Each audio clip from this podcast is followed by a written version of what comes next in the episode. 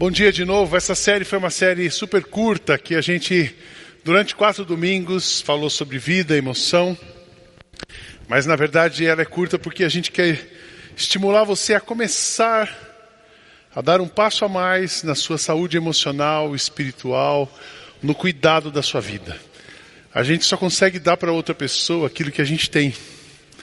Então, para que essa igreja continue repartindo desse jeito, para que você continue sendo generoso, olhando para fora, você precisa cuidar muito, e eu também, cuidamos muito do nosso mundo interior. Ah, hoje eu quero falar sobre vida completa. Tem horas que você, não sei se você já passou isso pela sua cabeça, falamos no domingo passado, parece que é impossível viver uma vida completa. Parece que é um discurso, é um alvo, é uma teologia, mas não é uma coisa prática. Mas eu quero dizer para vocês que é uma coisa prática.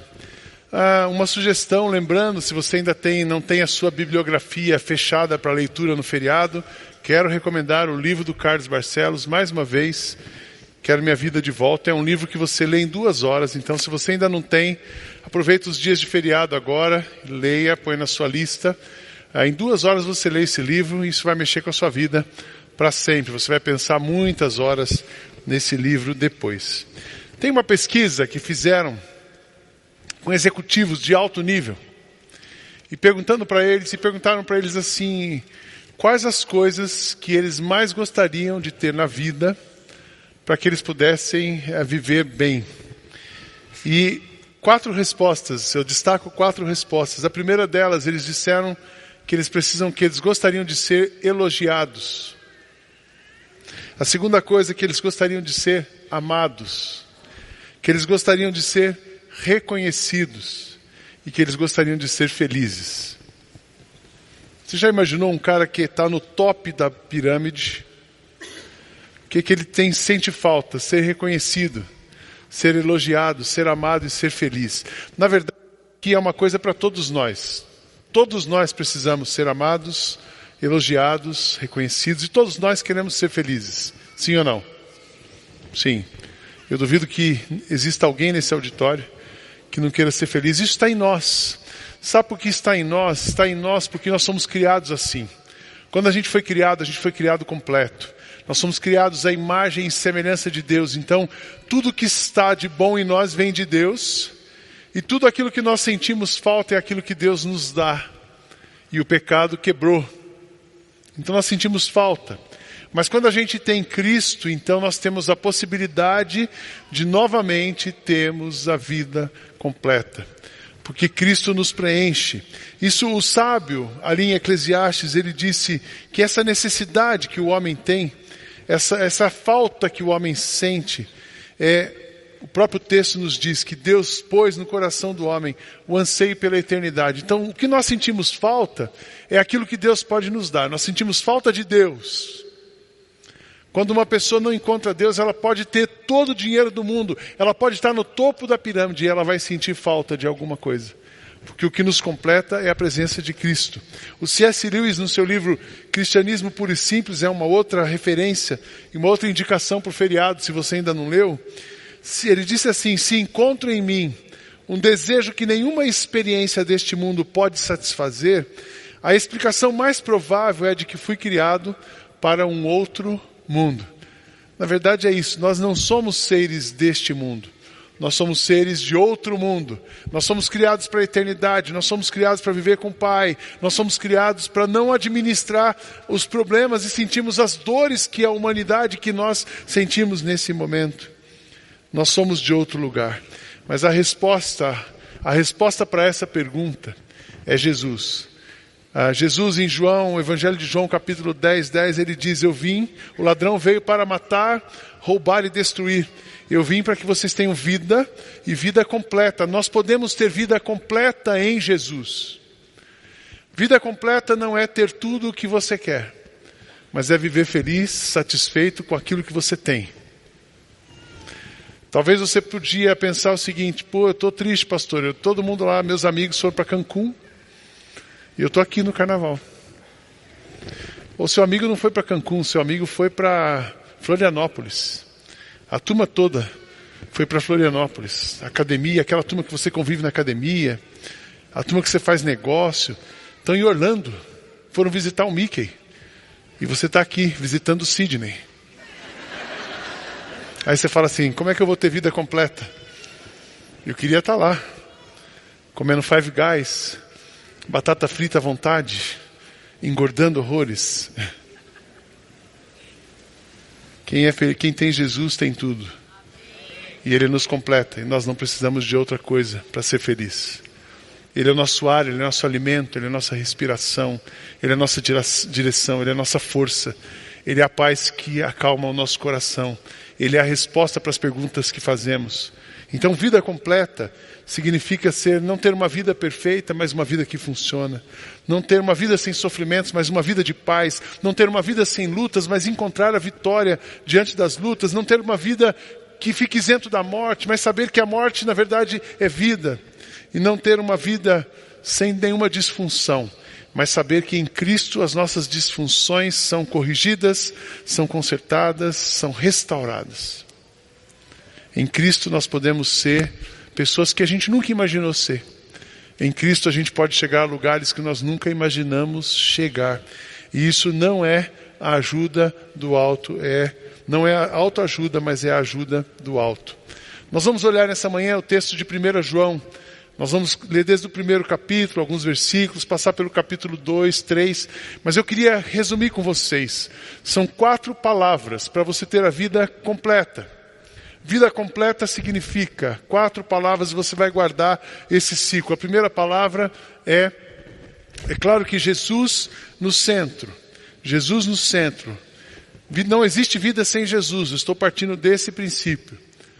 Se tem Jesus, tem vida completa. Se não tem Jesus, você pode fazer tudo, comprar tudo, porque nada compra aquilo que Jesus pode te dar de graça. Então nós vamos partir do princípio de Jesus, mas quatro palavras. A primeira, conexão.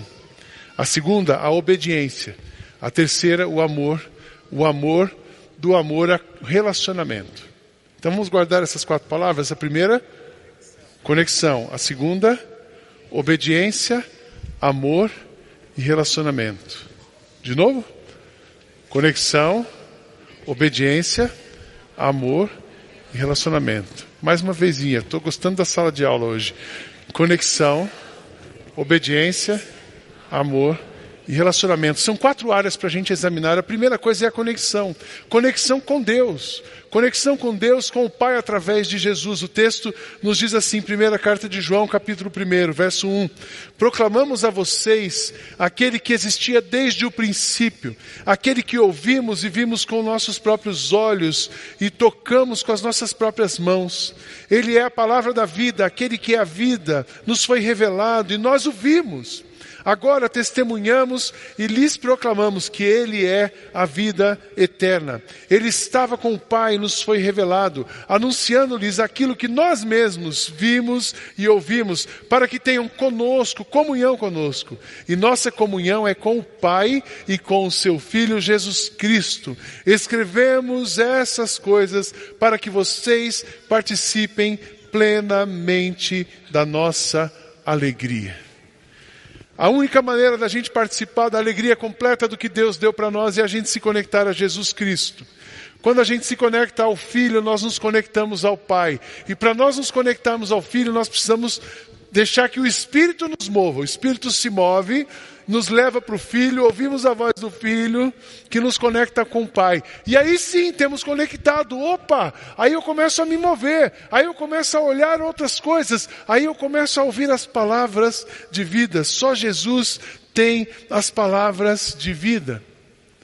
Então, por isso que a conexão com Cristo, a conexão com Cristo é o ponto de partida para uma vida plenamente satisfeita. Depois vocês vão ouvir o testemunho da crise e eu concluo essa parte. Mas conectar com Cristo. Mas, pastor, tem que ser Cristo? Tem que ser Cristo. Não pode ser o poder superior. Eu, eu disse uma vez, eu estava falando com executivos e um deles me perguntou: tudo bem, eu entendo tudo isso que você está falando, eu acho que a gente tem que se conectar, mas por que Cristo e não o profeta tal, o Deus tal, é, essa pessoa tal? Eu disse assim, porque a única pessoa, Cristo, desses todos os nomes, qualquer nome que você imaginar, de qualquer religião, Cristo é o único que você vai lá e o túmulo está vazio. Cristo ressuscitou, Cristo está vivo. Se Cristo está vivo, não é vã a nossa pregação e a nossa fé. A nossa fé tem solidez porque Cristo está vivo. Seu túmulo está vazio, ele está vivo dentro de nós e ele se move em nós. Então, se você quer mudar de vida, renda-se completamente a Cristo. Confesse Cristo como seu Salvador. Temos oferecido essa oportunidade aqui dominicalmente. Mas renda e submeta toda a sua vontade a Cristo, a conexão com Cristo. A conexão com Cristo vai levar você para uma outra coisa chamada obediência. Quando a gente lê ali no verso, capítulo 2, versos 3 e 4, diz assim: tudo bem, me conectei, me conectei com Cristo. Qual é o próximo passo? Aí diz assim o texto: Sabemos que o conhecemos se obedecemos os seus mandamentos. Se alguém diz eu o conheço, mas não obedece aos seus mandamentos, é mentiroso e a verdade não está nele. Não basta conhecer Cristo, você precisa obedecê-lo. Não, não adianta você viver, até vir no culto de domingo, mas não deixar que Cristo dirija o seu pensamento, o seu sentimento, a sua atitude. A nossa obediência, a nossa obediência é uma demonstração de conexão com Cristo. E a nossa obediência é demonstrada quando? No nosso jeito de viver. A gente vive baseado, motivado, dirigido por aquilo que a gente acredita. Se você acredita que Cristo é o caminho, a verdade e a vida, Cristo é a conexão com o Pai, Cristo é o padrão, Cristo é a referência, você precisa viver como Cristo e obedecer a Cristo. Então eu quero encorajar você nessa manhã a ressignificar o seu conceito de obediência. Eu podia dar aqui uma lista de coisas, mas obediência não é você pertencer a uma igreja, não é você participar de culto só, Obediência não é você cumprir uma lista de regras, mas obediência é você viver do jeito que combina com Jesus. Amém, irmãos? Ah, eu conheço Cristo. Como é que eu vou evidenciar isso? Eu adotei essa regra para mim, temos adotado essa, essa, esse princípio para a igreja. Tudo que combina com Jesus, combina comigo. Se não combina com Jesus, não combina comigo. Puxa, Sidney, mas. É, então vamos lá. Aí você vai passando no filtro. Vamos falar de carnaval agora. Carnaval combina com Jesus? Então não combina comigo. Ah, pastor, deixa de ser careta. E vocês sabem que eu não sou careta, eu sou bem espontâneo, não sou quadrado. Mas não dá para você pegar o seu filhinho de três anos e brincar o carnaval com ele na Vila Madalena. Ah, pastor, o que, é que tem de mais? É cultura, é verdade. Tem muita coisa na nossa cultura legal, mas tem muita coisa da nossa cultura que não combina com Cristo. Eu não sou um ET, gente. Não pensa que eu sou um ET porque eu não sou. Eu, eu vejo, assisto essas coisas e eu tenho que filtrar isso na minha vida também. Eu sou bem descolado, quem me conhece. Eu falei hoje no primeiro culto, eu amo dançar. Só que não dá para dançar na Vila Madalena nessa hora. Eu, sou, eu amo a música brasileira. Nossa, aquele negócio do axé, assim, sabe? Mas não dá para subir num trio elétrico. Ontem eu assisti um pedacinho no Globo News, um pedacinho, que eu não aguentei muito, do Carnaval na Bahia. As músicas todas invocando orixás e consagrando aquelas pessoas aos orixás. Não combina com Cristo, então não combina com a gente. Então é, é nosso posicionamento. Quando tem um casamento aqui da igreja e depois tem aquela famosa balada, se você me convidar, pode saber que eu vou para a pista. Eu adoro dançar, mas eu vou com a Kátia. Pegaria muito mal o pastor ficar dançando com as irmãzinhas da igreja. né? Não combina com Jesus. Dançar combina com Jesus? Combina. Mas dançar com a sua mulher. Não com a mulher do outro. Não com o marido do outro. Da outra, né? É, é com o do outro também pode. Agora o negócio está tá tão assim que a gente tem que ir explicando. Então, conexão, obediência. Sabe por que é importante a obediência? A obediência é que vai levar, que vai fazer com que o amor flua na nossa vida. Quando você continua com esse texto, ele vai explicando, versículo, capítulo 2, versos 5 e 6. Por quê? A conexão leva à obediência, a obediência aperfeiçoa o amor. Diz assim o texto: Mas quem obedece à palavra de Deus mostra que o amor vem dele. E o amor que vem dele está se aperfeiçoando em sua vida. Desse modo, sabemos que estamos nele. Quem afirma que permanece nele deve viver como ele viveu. Uau! Não é a ideia do Sidney. Mas se nós obedecemos, o amor flui. E flui e vai limpando a nossa vida. E vai transformando a nossa vida. E esse amor é que vai produzir em nós. O amor de Cristo é quem promove em nós as coisas que nós precisamos para viver extremamente satisfeitos nesse mundo, sem entrar nessa lista dos executivos. Deu para entender isso? Então obedeço, conecto, estou conectado nele, obedeci, faço o que combina com ele e o amor dele vem e limpa a minha vida. E essa limpeza vai levar você para o quarto ponto, que são relacionamentos saudáveis. Conexão, obediência, amor e relacionamentos. O amor genuíno gera comunhão, o amor genuíno gera relacionamentos.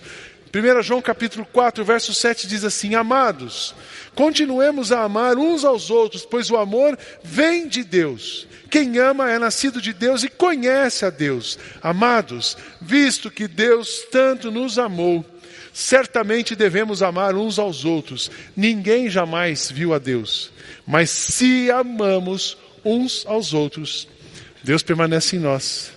O seu amor chega em nós, a expressão plena. A expressão plena do amor na sua vida, ela vai chegar na maneira como você trata o seu marido ou a sua esposa. A expressão plena do amor do, de Deus na sua vida, ela é concretizada, ela é visualizada e materializada na outra pessoa. Seja alguém que vive com você, seja alguém que trabalha com você, seja alguém que você não conhece para uma igreja investir um milhão e meio de reais em missões é dar um dinheiro para quem a gente não conhece, mas sabendo que Cristo vai atingir aquelas pessoas. Entenderam isso? O amor de Deus se completa nessa igreja quando essa igreja decide amar as outras pessoas. O amor de Deus se completa e se evidencia na sua vida quando você decide amar quem está do seu lado. Então, uma vida completa começa em Cristo na conexão, nos leva para a obediência, fortalece e flui o amor e nos termina, nos, nos concretiza em relacionamentos saudáveis. Para você viver uma vida completa, você precisa viver bem com Deus você precisa viver bem com você, você precisa viver bem com o outro. E é interessante, talvez você fale assim, pô mas tem gente que é impossível viver. E você já disse mesmo que a gente tem que ter limites e fronteiras. Às vezes, para você viver bem com o outro e conseguir amar uma pessoa, ela precisa ficar 200 quilômetros de distância de você. E você ficar 200 quilômetros de distância dela. Existem pessoas que são tão difíceis, que a gente fala o seguinte, eu amo essa pessoa, eu vou entregá-la para Cristo e vou orar por ela. Porque o único lugar que ela vai ser recuperada é nas mãos de Jesus. Entenderam o que significa o amor? Só que você não fica falando mal da pessoa, você não sofre mais por causa da pessoa, você não amaldiçoa a pessoa, você não denigra a imagem dela e ela não faz mais parte do seu dia a dia ruim. Ela só faz parte das suas orações e você deixou ela com Cristo. Olha o que o amor de Jesus faz com a gente. Existem pessoas que eu não gostaria de conviver nesse momento, mas eu oro por elas. E meu coração está aberto para que elas possam voltar a conviver. Isso é possível por causa do amor de Jesus. Conexão, obediência, obediência amor, amor e relacionamentos. Para ajudar a gente a entender um pouco mais sobre isso, a Cristiane vai dar o testemunho dela. Eu queria convidar a Cristiane Barcelos aqui à frente. E ela é a pessoa que Deus colocou para nos ajudar nessa manhã. Vamos recebê-la com uma salva de palmas. A Cris é uma das líderes do Celebrando a Restauração aqui na nossa igreja e tem uma história bonita para dividir conosco.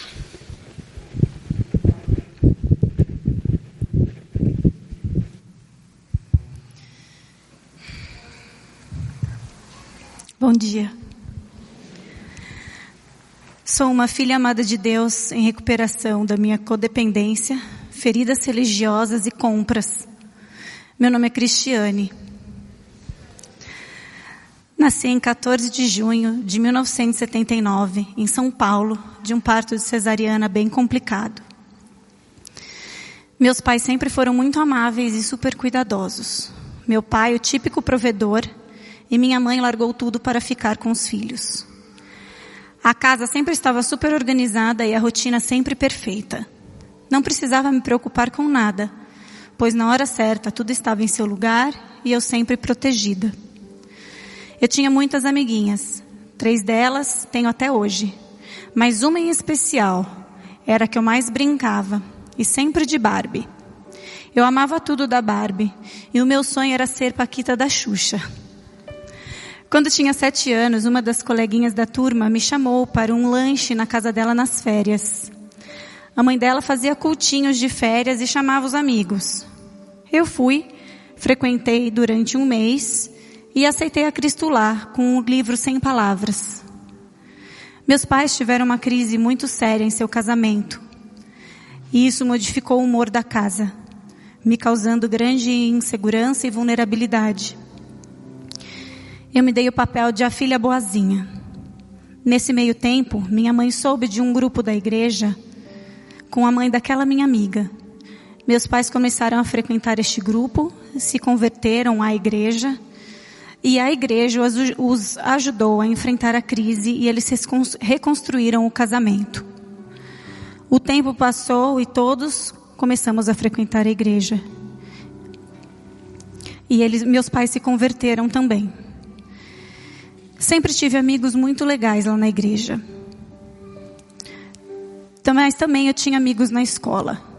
Mas os meus pais sempre me estimulavam ao ter amigos da igreja, pois os de fora não eram considerados boas companhias. Essa época foi aquela época em que os evangélicos deram boom. Ou você era da igreja e falava o igrejês, ou você era uma mundana. Eu também não podia ser muito na moda ou andar com a galera. Dependendo das minhas escolhas, a mão de Deus poderia pesar sobre mim. E tudo na minha vida poderia dar errado. Sempre fui muito ativa na igreja. Eu gostava e me divertia muito. Tinha um grupo de gente muito legal e outro de gente bem esquisita no meio. Mas como era igreja, devia ser bom. Só que não. Um dia, um grupo de maquiadores do teatro que fez uma, é, do teatro fez uma maquiagem bem horrível em mim e eu tive que ensaiar com uma cara horrorosa. Eu era borboleta, mas parecia uma barata.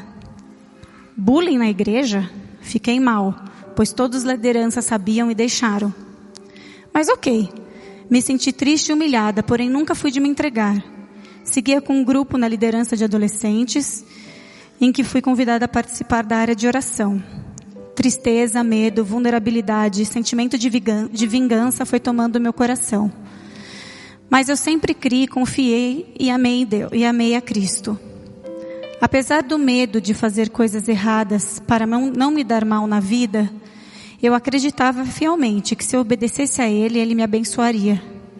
Mas hoje eu entendo que Ele sempre cuidou de mim pela Sua infinita graça e misericórdia, e não pelas coisas que eu deveria cumprir. Nessa mesma época, eu tinha já entre 16, 15 e 16 anos e um amigo querido da igreja me pediu em namoro, em um acampamento. Depois de muita leitura de Jaime Camp e da permissão dos meus pais, começamos a namorar. Quatro anos depois, eu já estava me formando no magistério e estava trabalhando em uma escola no bairro. O Fernando decidiu ir para a Inglaterra, passar alguns meses estudando inglês para um melhor emprego. Aqui, ele já estava na faculdade, eu também. Neste ano, a escola em que eu trabalhava fechou e com todo amor e cuidado de Deus entrei para uma entrei em uma entrevista na grande escola Poridomos. Sinceramente, eu nem sabia o que era essa escola direito, mas entreguei meu currículo sem nenhuma fé e fiquei lá por 20 anos. Foram uns anos muito felizes na minha vida.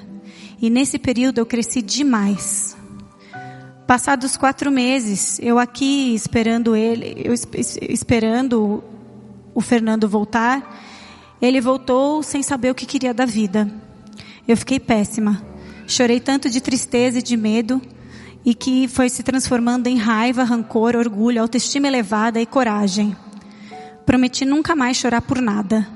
Tomei uns calmantes, dormi uns dias na cama dos meus pais, ouvi aquele belo eu te avisei. E as minhas colegas enviadas por Deus, não crentes, me deram todo o apoio. Falei para ele viver a vida dele e eu iria viver a minha e decidi cuidar de mim. ser magra, bem vestida, bem sucedida, estudar e fazer especializações na minha área de educação, que eu, que eu amo, e eu realmente queria ser boa em tudo. Tinha até um plano B. Enfim, mais ou menos 15 dias depois, ele me pediu para voltar, conversamos muito e começamos um novo namoro. Agora adultos, com os nossos 20 anos, enquanto estava no Brasil e ele na Inglaterra, o mundo girou muito para mim também. E Deus, em sua graça e misericórdia, me fortaleceu e me deu muitas oportunidades. Mas a desconfiança me acompanhava em tudo, e as vozes externas ainda não me davam trégua em nada. Eu tinha que seguir as regras. E o medo de me quebrar novamente. Será que eu fiz alguma coisa errada para aquilo tudo ter acontecido? Até que ele me pediu em casamento e com 22 anos eu me casei. Foi muito bom. Eu estava com o homem da minha vida, com o emprego dos meus sonhos, fazia ginástica, comprava tudo o que eu queria, e aquela Cristiane sonhadora que queria mudar o mundo foi se apagando, e o sucesso, o dinheiro foram desviando o meu foco. Bom, depois de três anos engravidei sem querer, e todos ficaram super felizes, mas logo abortei. E o medo de não poder engravidar novamente me fez ficar focada em engravidar outra vez. Não queria ninguém triste e não queria outra humilhação. Não queria ninguém com dó de mim. Engravidei novamente com 25, 26 anos e veio minha primeira filha, Sara. Meu Deus. Aí eu vi como tem gente que gosta de dar pitaco. Nesse momento, o Fernando adoeceu e ficou muito doente ficou internado. O meu chá de bebê, ele estava no hospital. Então, tudo que eu achei que eu tinha me libertado voltou. Agradar os pais, seguir os conselhos, escutar as pessoas da igreja, ter paciência e calma, afinal eu estava grávida. Ah. E veio minha primeira filha, Sara. E aquele amor que todos diziam quando nasce, eu olhava para ela e pensava: o que que eu fiz? E ao mesmo tempo, um instinto e cuidado incrível, o amor foi construído e não veio de uma hora para outra quando eu olhei para ela, simplesmente quando ela saiu da minha barriga. Eu precisava trabalhar, estudar, e aquele bem mais precioso se tornou símbolo da minha prisão novamente. A insegurança, a incerteza e o medo voltaram, até que eu pifei. Síndrome do pânico. E as compras para aliviar o que as pessoas ficavam no meu ouvido dizendo que eu deveria ou não fazer. E a ginástica enlouquecida para a autoestima. É impressionante o que uma gestação faz com o corpo da mulher. Eu emagreci tanto que parei de menstruar. Meu marido começou a crescer na carreira e eu também segui a vida e muito bem profissionalmente. Passado esse meio tempo, minha terceira gestação. De novo perdi meu terceiro bebê. Até que em 2010 descobrimos que o Fê tinha um tumor no pâncreas. Fiquei quase viúva. E no meio de tudo isso, as vozes externas das pessoas em volta. Faça isso, faça aquilo. Nada como um shopping, aquele cheiro delicioso de roupa nova para acalmar e ser realmente só eu mesma. Nesse meio tempo, o Fernando decide que devíamos mudar de igreja. Ele já caminhava com um pastor Sidney e ali se construiu uma grande amizade. Uh, e ele falou para a gente vir para cá, porque ajudar a construir a igreja IBM Alphaville. E então eu achei que tudo que a gente estava passando era um castigo de Deus por estarmos saindo da igreja antiga e se, parado de seguir as regras que aquela igreja ditava. Mas nesse mesmo turbilhão eu fiz amigos verdadeiros. Na segunda cirurgia do Fernando estava minha mãe, a Kátia e eu. E não sabíamos se o Fernando ia voltar vivo.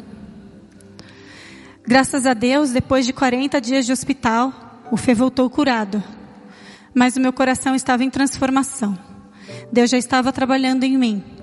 O Fernando volta para o trabalho e não vê sentido. E eu sempre amando o que eu faço. Sempre quis ser professora. Sou promovida e entro para o programa bilíngue Global Education da escola.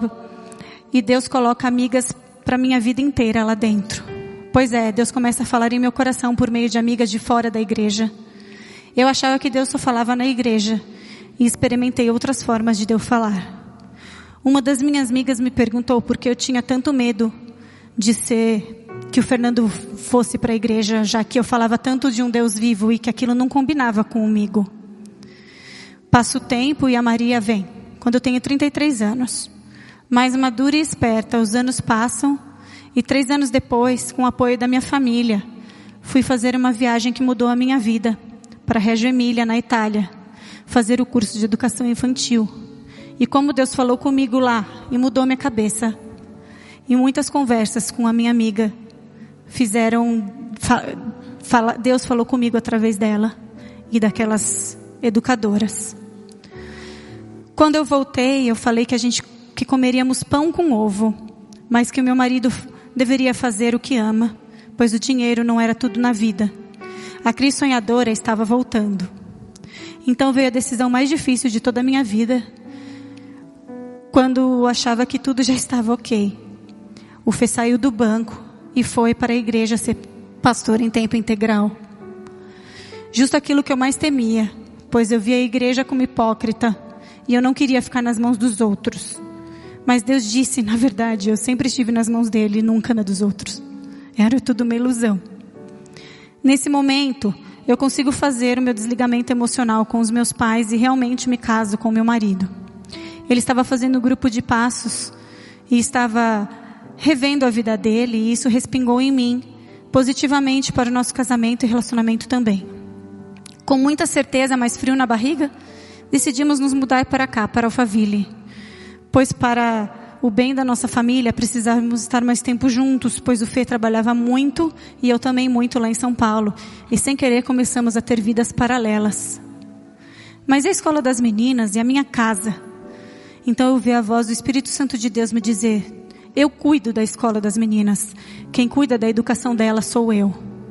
Quando você entrou no poeira e você não era nada, e eu permiti você se tornar quem você é hoje. E ele me deu tudo.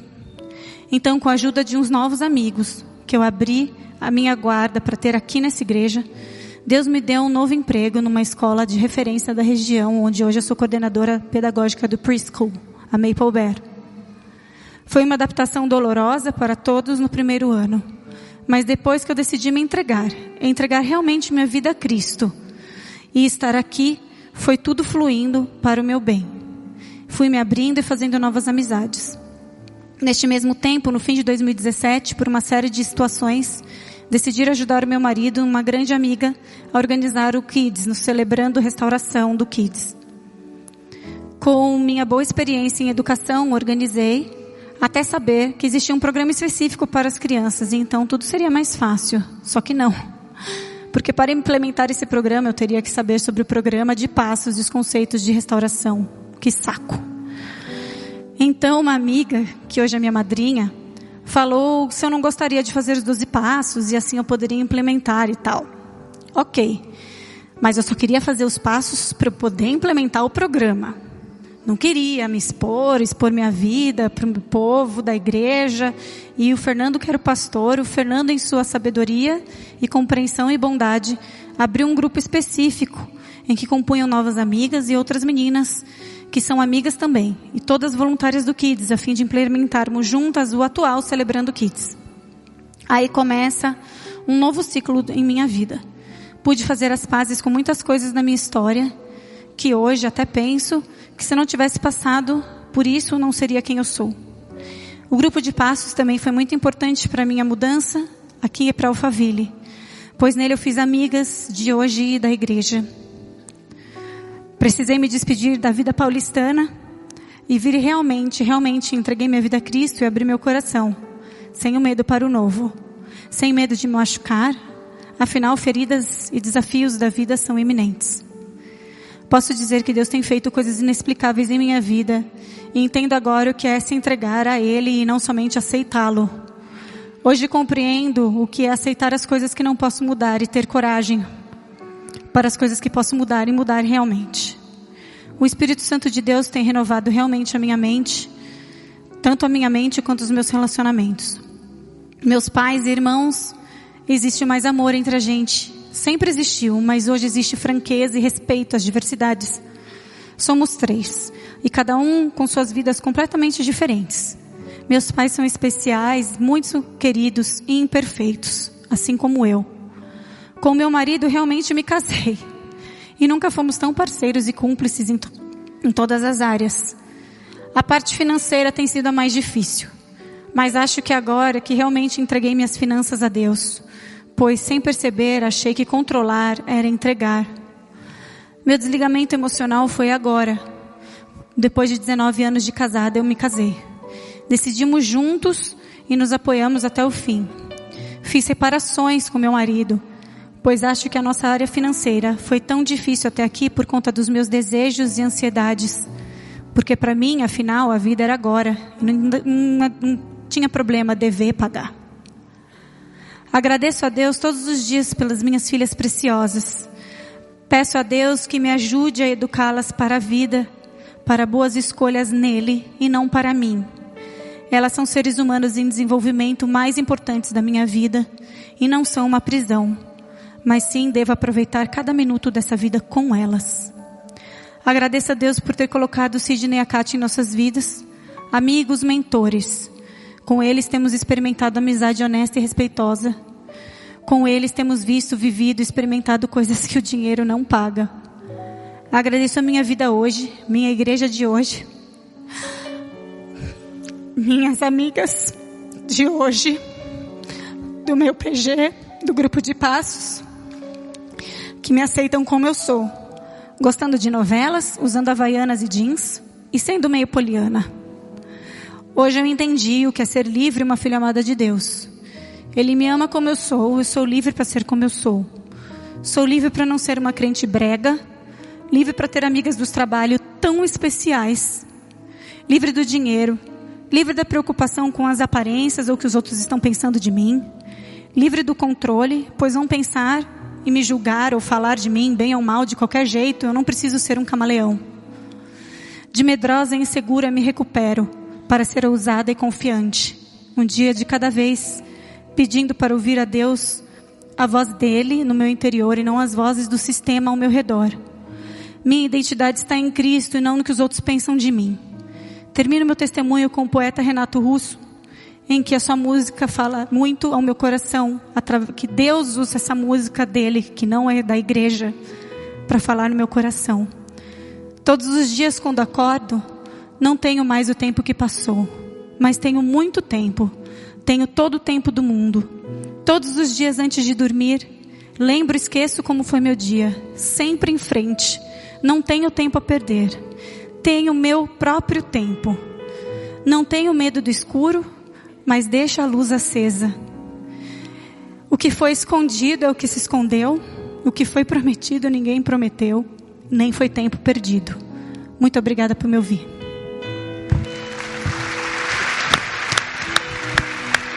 Obrigado, Cris. Muito bom. Obrigado por compartilhar com a gente a sua história e a Cris. A gente vai andando. Quando eu cheguei no Morumbi há 10 anos atrás, o Fernando era um jovem, tinha 20 e poucos anos, e ele disse: Eu quero ser pastor.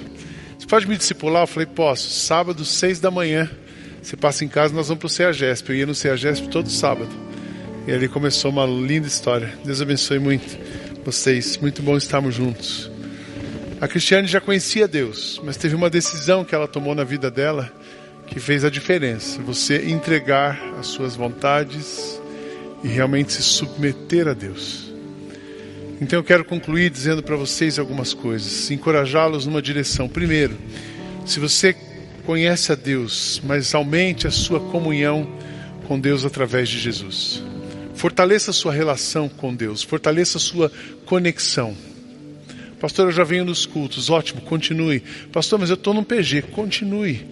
Mas abasteça o seu coração, a sua mente, o seu pensamento com as palavras e a presença de Jesus. Comece todos os seus dias buscando a presença dele. Agradeça todos os dias porque você conseguiu acertar algumas coisas. Coloque para ele o que você não acertou, mas fortaleça sua conexão com Cristo. Submeta completamente a sua vontade a dele. A segunda coisa que eu quero dizer para você: conecte-se com Cristo, mas também tenha relacionamento. Tenha relacionamentos que realmente demonstrem o amor de Cristo.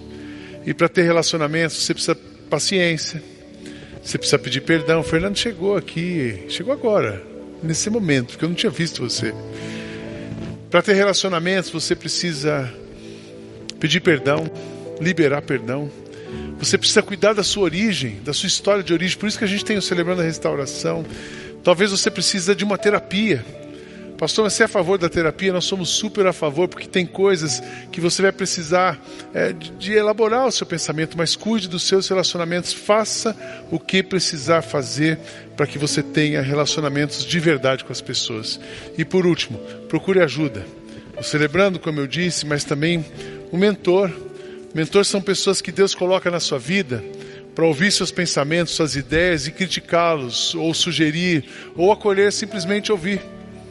Ouvir sem julgar, mas ouvir pessoas que você confia. Você vai se expor e vai ouvir uma palavra de sabedoria. Procure um mentor, procure uma terapia, procure o celebrando, procure um pastor. Aquilo que você estiver ao seu dispor para que você possa cuidar da sua história, da sua jornada, do seu caminho e assim cuidar da sua conexão, da sua relação de obediência, o amor de Cristo fluindo, os relacionamentos fluindo. Cristo no centro, a conexão, a obediência, o amor e os relacionamentos. Assim você vai ter a vida completa em Jesus. Amém?